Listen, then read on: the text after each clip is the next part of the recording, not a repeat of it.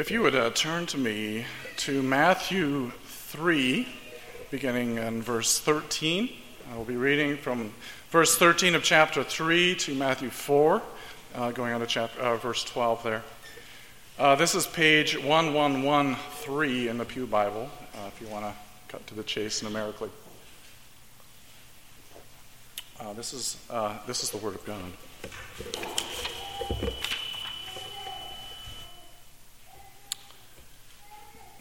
Matthew 3, verse 13. And then Jesus came from Galilee to John at the Jordan to be baptized by him. And John tried to prevent him, saying, I need to be baptized by you, and you're coming to me? But Jesus answered and said to him, Permit it now to be, permit it, now, to permit it to be so now, for thus it is fitting for us to fulfill all righteousness. And so he allowed him. When he had been baptized, Jesus came up immediately out of the water, and behold, the heavens were opened to him, and he saw the Spirit of God descending like a dove and alighting upon him.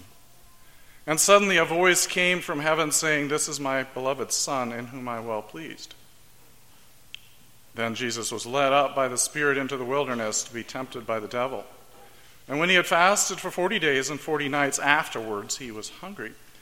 Now, when the tempter came to him, he said, if you're the Son of God, command these stones to become bread. But he answered and said, It is written, Man shall not live by bread alone, but by every word that proceeds from the mouth of God.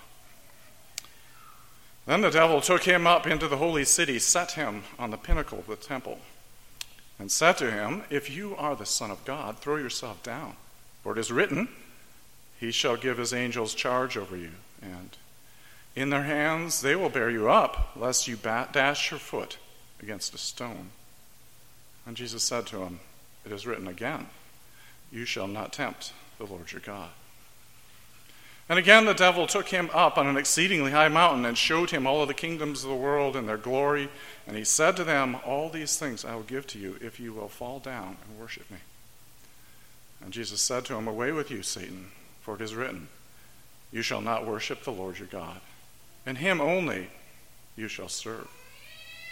And the devil left him, and behold, angels came and ministered to him. Join me in a word of prayer. Father in heaven, I thank you for uh, these holy scriptures that you've given to us. Um, I'm struck again and this night just uh, how sacred they are. Lord, you you have given them as a gift to us, and we just pray that you would uh, bless us this night as we gather together, together around your word. I pray, Lord, that all, all of the, the words of my mouth and the thoughts of our hearts would be pleasing in your sight and uh, work as you would intend them to. In Jesus' name, amen. Uh, so here I am. Um, this is a surprise to quite a few people uh, maybe even me. It was a couple of weeks ago that Rich uh, asked me, and I won't go into all the details of exactly what, how this came about. Uh, so you're not you're not missing something. Yeah, he was he was going to be preaching throughout, uh, but a series of things just came together and kept pushing in a particular direction, and it was connecting up with people that he knows through the denomination. And uh, adherents who had been in our congregation, uh, and so just in the interest of continuing to build relationships with others, uh, he asked, reached out and asked me, and he knows that I always keep a sermon in my back pocket in case, in case there's a car wreck on the way to church. Um, because we're going to have an instant Quaker meeting with the session at, before the service, like we had once was, right? And uh, somebody is going to have to bring the Lord's word to us. So he knew I had something, uh, so he had me dead to rights, and I just thought uh, the Lord would have it. I'm here tonight. As it would as it turns out, Rich really did set up this service, uh, this particular sermon last week, really well. I mean, uh, this passage is obviously the gold standard passage on temptation that we have in the scriptures. It's the first thing that anybody who's read scripture at all is going to turn to when they're thinking about temptation. And there last week we were talking about Samson. Oh, and then this morning again, the church in per- again. And I think that we really do need to take some time and consider this passage. I'm doing so with a lot of trepidation on a couple of counts. Uh, first of all, this passage is very, very familiar to people. And second of all, this passage is extraordinarily complicated. And I've always felt like I've never understood it, which is exactly the reason why I had a sermon on this, uh, just to sort of force myself to come to grips with a little bit of what's going on here. There's much that we're not going to touch on tonight. Uh, but uh, I pray that the Lord would make obvious to you the things that are obvious in this passage, and then also make clear to you some of the things that maybe aren't so obvious to you. So that is uh, my goal, and with the Lord's help, we'll do it. A temptation has really come in hard times nowadays. I really feel that that's the case. Uh, couple reasons for this. One that's super obvious is that you can only be tempted if you think you can do something wrong. And that's actually a challenge for a lot of us in our culture, right? That the official skinny is you really can't do anything wrong, and so temptation just is not a thing. Uh, we think, oh, this is this postmodern, post Christian thing again. Well, I don't know if you go back into the mid 20th century, uh, like my source for mid 20th century culture, which is uh, Warner Brothers cartoons. I mean, what you'll find there, it, when, when they talk about temptation, they talk about having the person dressed up as Satan on one side and an angel on the other side. You think about that. That's a terrible theology of temptation. That's ridiculous. And yet, nevertheless, that stuff has been preached in our culture way, way, way back. We simply do not understand or come to grips with the nature of temptation. And so, this passage is here tonight to reset our focus in this matter. Now, um, I always forget to mention things to those of you who are drawing pictures, most of whom are children, but not entirely. Um, uh, and I, I, remember tonight, uh, so I have a little note here that says, don't forget the picture thing. Uh, this is a real challenge, right? Because here it is, this is all action involving Jesus, and don't draw pictures of Jesus, right? Um, instead, what I want you to think about and draw is um, imagine people, many people at the base of a mountain.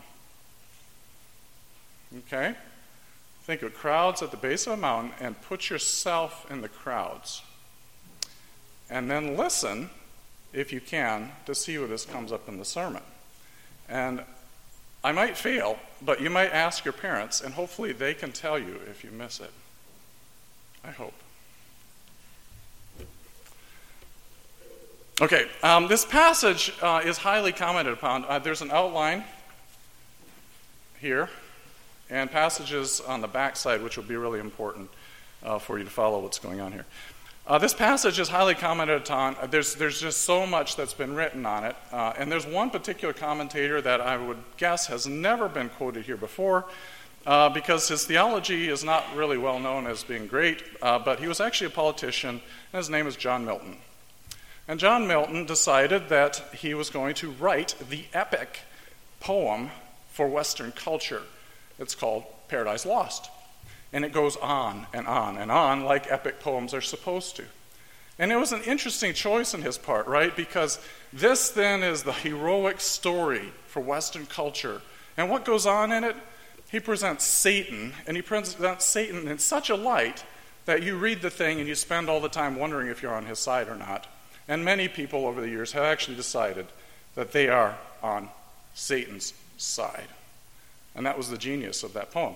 I won't endorse all the theology in the poem, but the poem is a remarkable work of poetry. Now, what's less well known is he also did a follow up. This was very close to the end of his life. And he had a little short one, a little miniature epic. There were such things in the classical world, and he wrote one.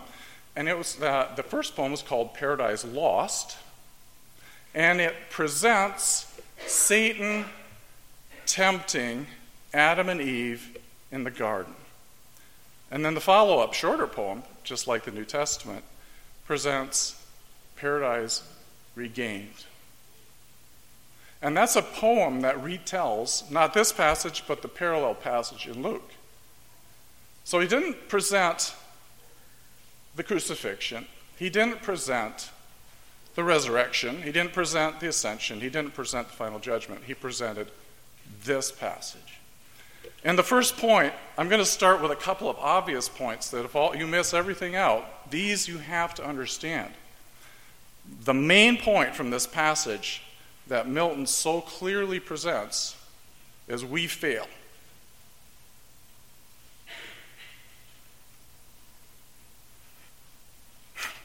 And God does not. In the garden, they walked with God in a brilliant paradise, and first trial presented, Satan took us down.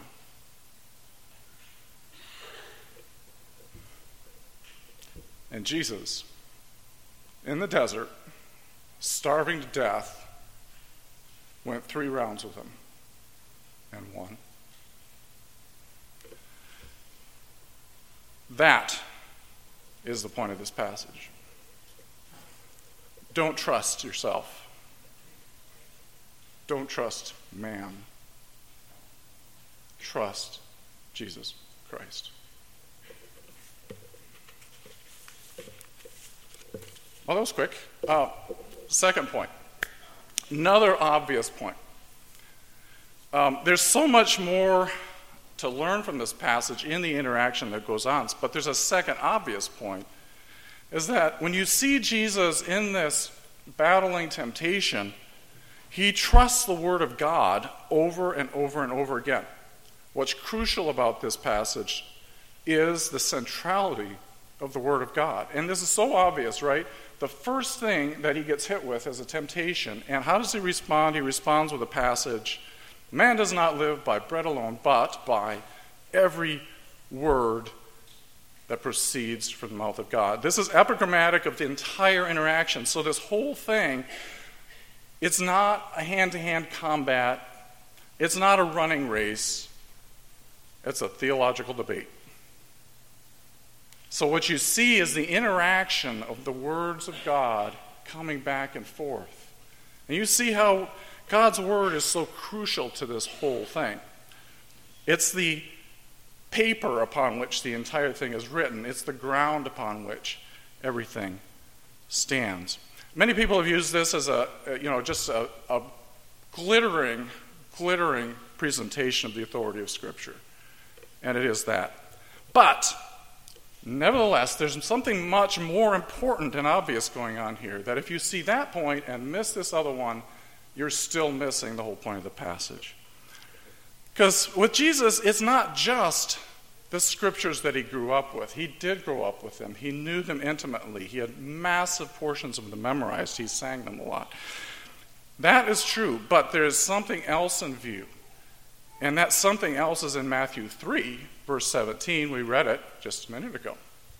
Matthew 3, verse 17. Suddenly, a voice came from heaven saying, This is my beloved Son, in whom I'm well pleased. That is the crux of the word that Jesus is talking about in this thing. You see that? Because each of the temptations, number one and number two particularly, start off with the question if you are the Son of God. What's happening here is exactly like what happened the first time through, right? Did God really tell you this? And that's what's at, at the crux of this. He had just heard it. And Satan comes to him. Is it true? Is it true? And you see again, the crux of the question is not, do you have the scriptures? Not, did he hear it? He heard it. The question is, do you trust God? You see, the crux of the whole temptation thing is trust. Trust. That's the second point. Move on to a third point, and this is maybe where it will get, start getting a little less obvious, but I hope that you'll be able to follow um, where this is coming from. You know, we hear things like, man does not live by bread alone, but by every word that proceeds from the mouth of God. And what do you think? Temptation of Jesus, right? And then what else do you think?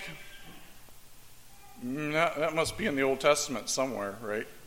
I think it's in there somewhere because it's got quotations around it, right? Uh, question is, do you know where?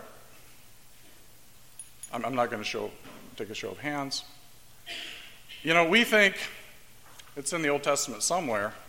This is what Matthew's audience would think on the back of here. It's from Deuteronomy 8. I'm going to start reading in verse 2 because this is what Jews think when they hear a passage like that. And you shall remember that the Lord your God led you all the way these 40 years in the wilderness to humble you and to test you and to know what was in your heart, whether you would keep his commands or not. And so he humbled you, he allowed you to hunger. He fed you with manna which you did not know, nor did your fathers know, that he might make you know that man shall not live by bread alone, but by, lives by every word that proceeds from the mouth of the Lord. Your garments did not wear out on you, nor did your feet swell those forty years. You should know in your heart that as a man chastens his son, so the Lord your God chastens you. A little further down, he goes on. This is Moses speaking again.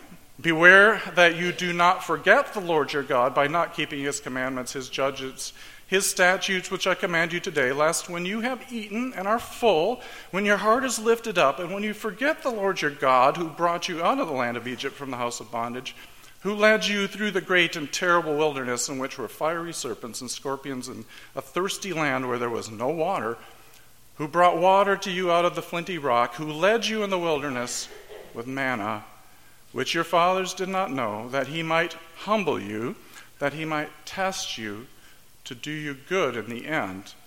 And then you say in your heart, My power and the might of my hand have gained me this wealth. Guess what? We just figured out the first temptation. Why did, this, why did Satan start here? It's a strange place to start. I mean, who commanded Jesus to fast for 40 days? Jesus very clearly understood that his 40 days in the wilderness were a reenactment of the children of Israel in the desert. And what you see here is Jesus undergoing the temptations of God's people in the desert repeatedly and not failing for them. You see, that's what's going on here. And so, if he had done this, if he had decided, you know, I'm the Son of God, I can make this with my own hand, he would have failed. He would have failed exactly in the way that Moses said the people of Israel would fail. And when the Israelites went into the promised land, they did exactly what Moses said they would. They failed again and again and again. And Jesus said, Not this time.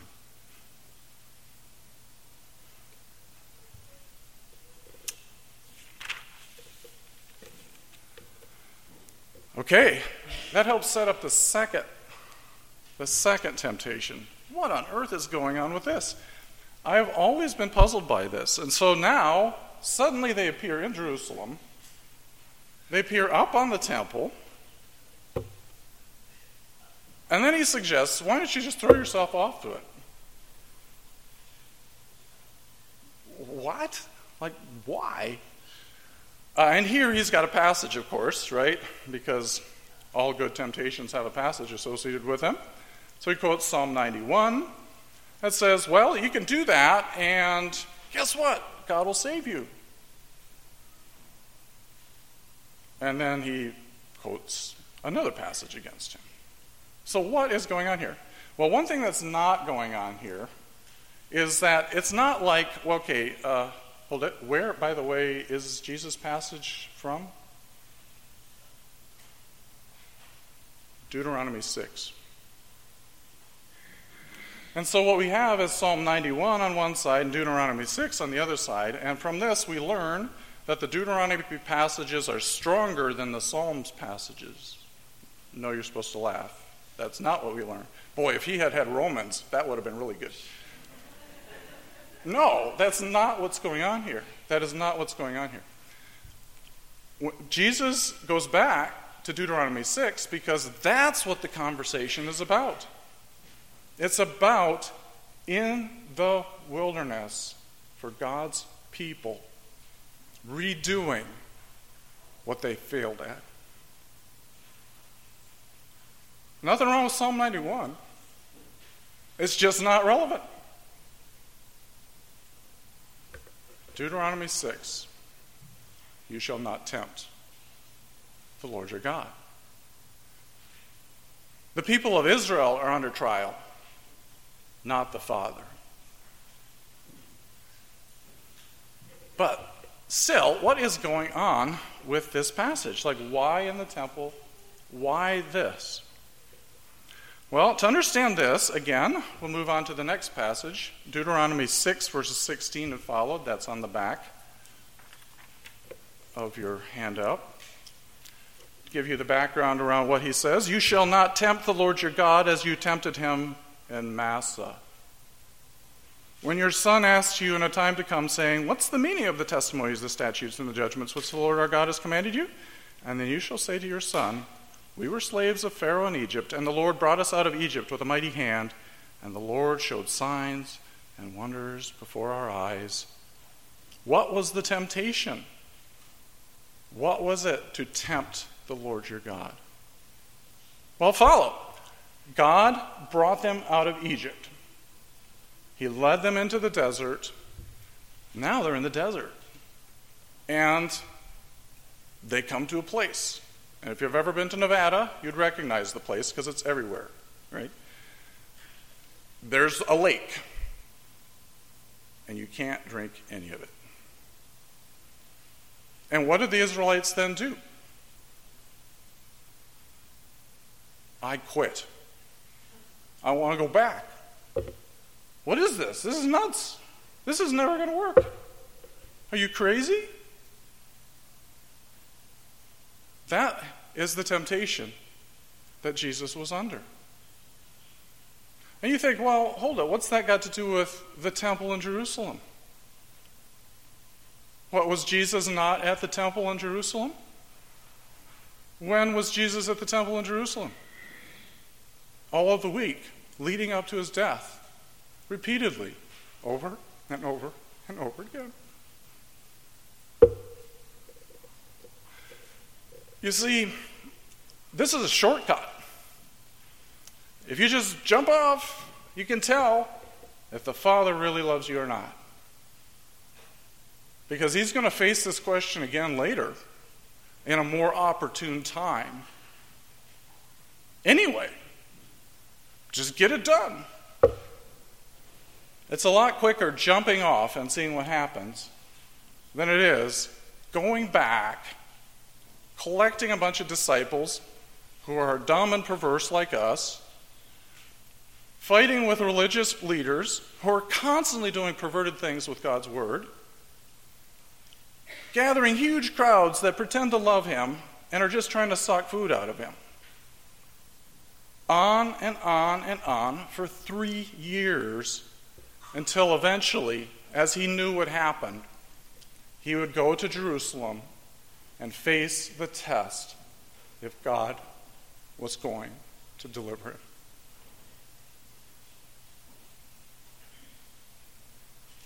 It's a lot like 40 years in the desert, right? Another passage um, that came to mind here is uh, 1 Corinthians 10, uh, verses 11 to 13. So that's also in your handout. Oh, I got them in the wrong order. 1 Corinthians 10. Um, those of you who do navigators will know this passage as the temptation passage, right? Um, I'm not seeing any heads shake, but there's a few of us here, right? You know it, right? No temptation has seized you except what was common to man, and God is faithful. He will not let you be tempted above where you're able, but in all, He will provide a way out so that you may bear up under it. That passage?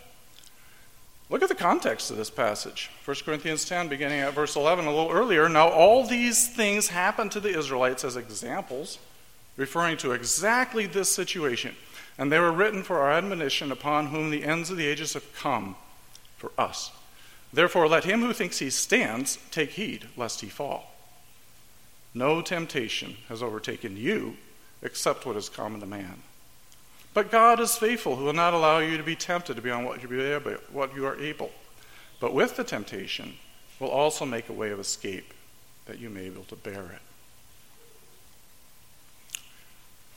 So, to understand this, one more time, Psalm 91 says, God delivers. Deuteronomy 6 says, God delivers slowly.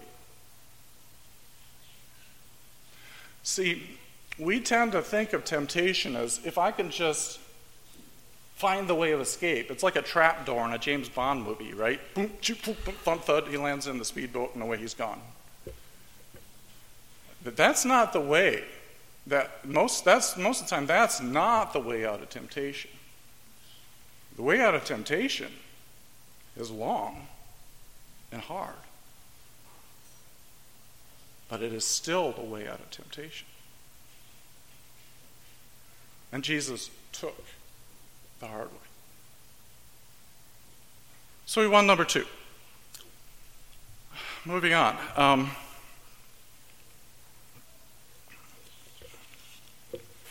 next page. Moving on to temptation three. And so, temptation three, the devil takes him to a high mountain Oh, here's the picture thing. Takes him to a high mountain and shows him the nations of the world. There they all are, below the mountain. And he says, I see you're, you're pretty good. If you want these, I have them. Just worship me, and I'll give them to you. To which Jesus responds, what does he say? No. You should not worship anyone but the Lord. Again, a quote from where? Deuteronomy 6. There it is. Deuteronomy 6, verse 13. You shall fear the Lord your God and serve him, and shall take oaths in his name. You shall not go after other gods, etc., etc., etc.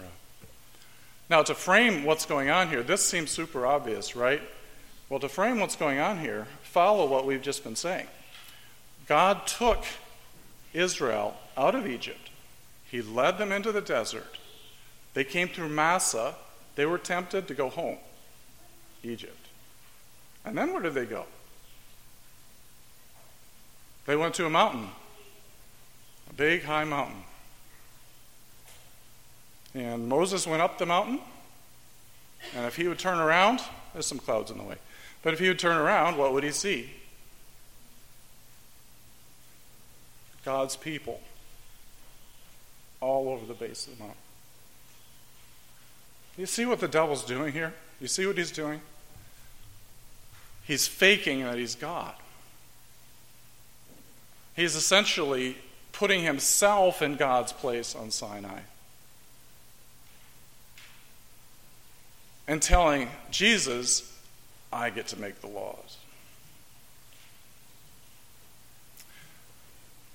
Uh, and of course, Jesus does not go for it. Because Jesus knows, if he didn't before, he certainly does at this stage, that it's a lie. Let's say it's not exactly being transparent.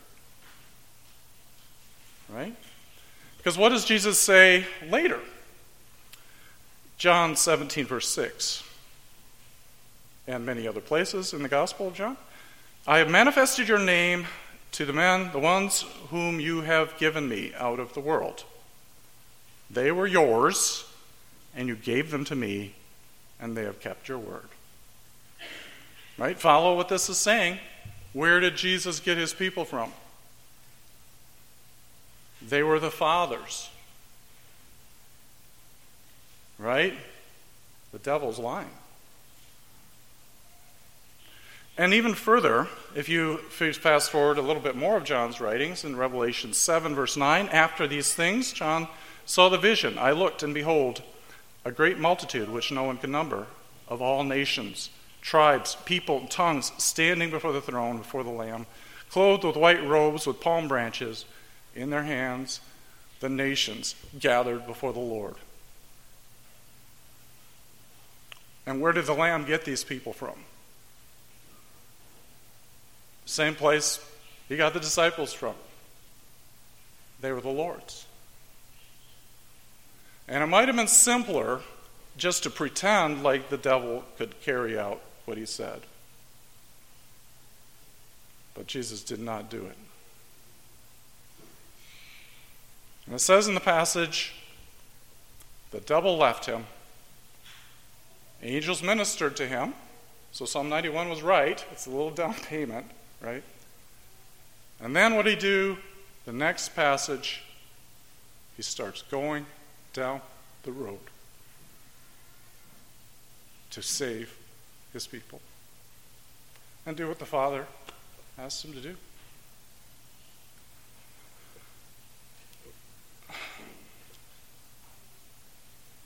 So, let me wrap up with three pieces then to take home. Uh, number one,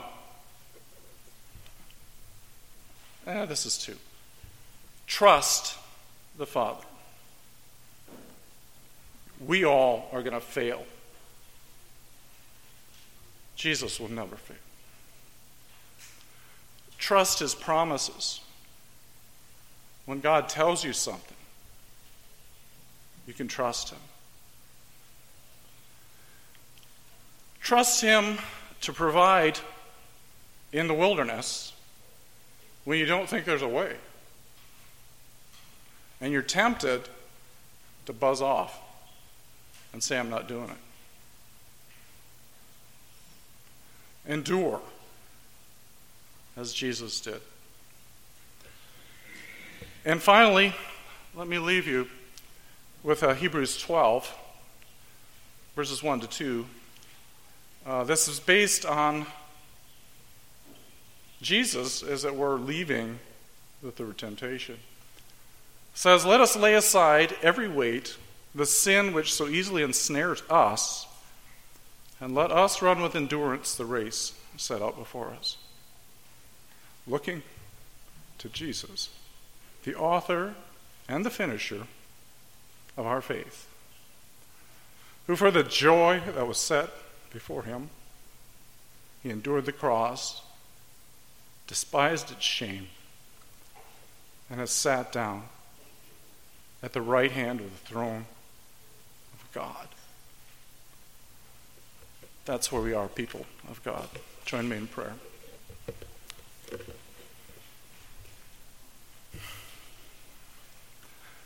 Oh, Father in heaven, I thank you that you sent us, sent us your Son, who endured not just the pain of being here and the pain of the cross, but endured all of the temptations that we face and did so explicitly.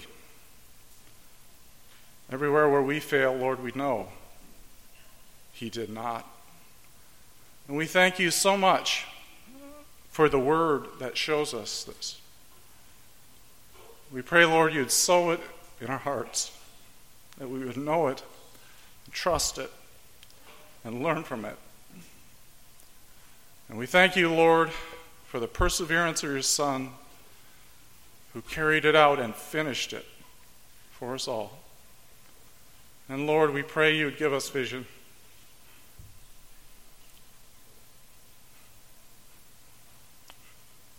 Lord, we pray you give us the vision that he saw and that John saw of your precious people all being gathered in. Thank you so much for this night, for this word you've given. We pray that you would just direct us now to live in the joy and comfort of knowing that we can trust you in all things.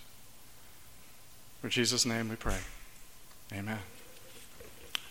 Uh, to finish up, uh, Psalm 40, selection A, check it, yep. Psalm 40, selection A. Psalm 40 is a wonderful um, psalm to illustrate the concept of singing the psalms of Jesus.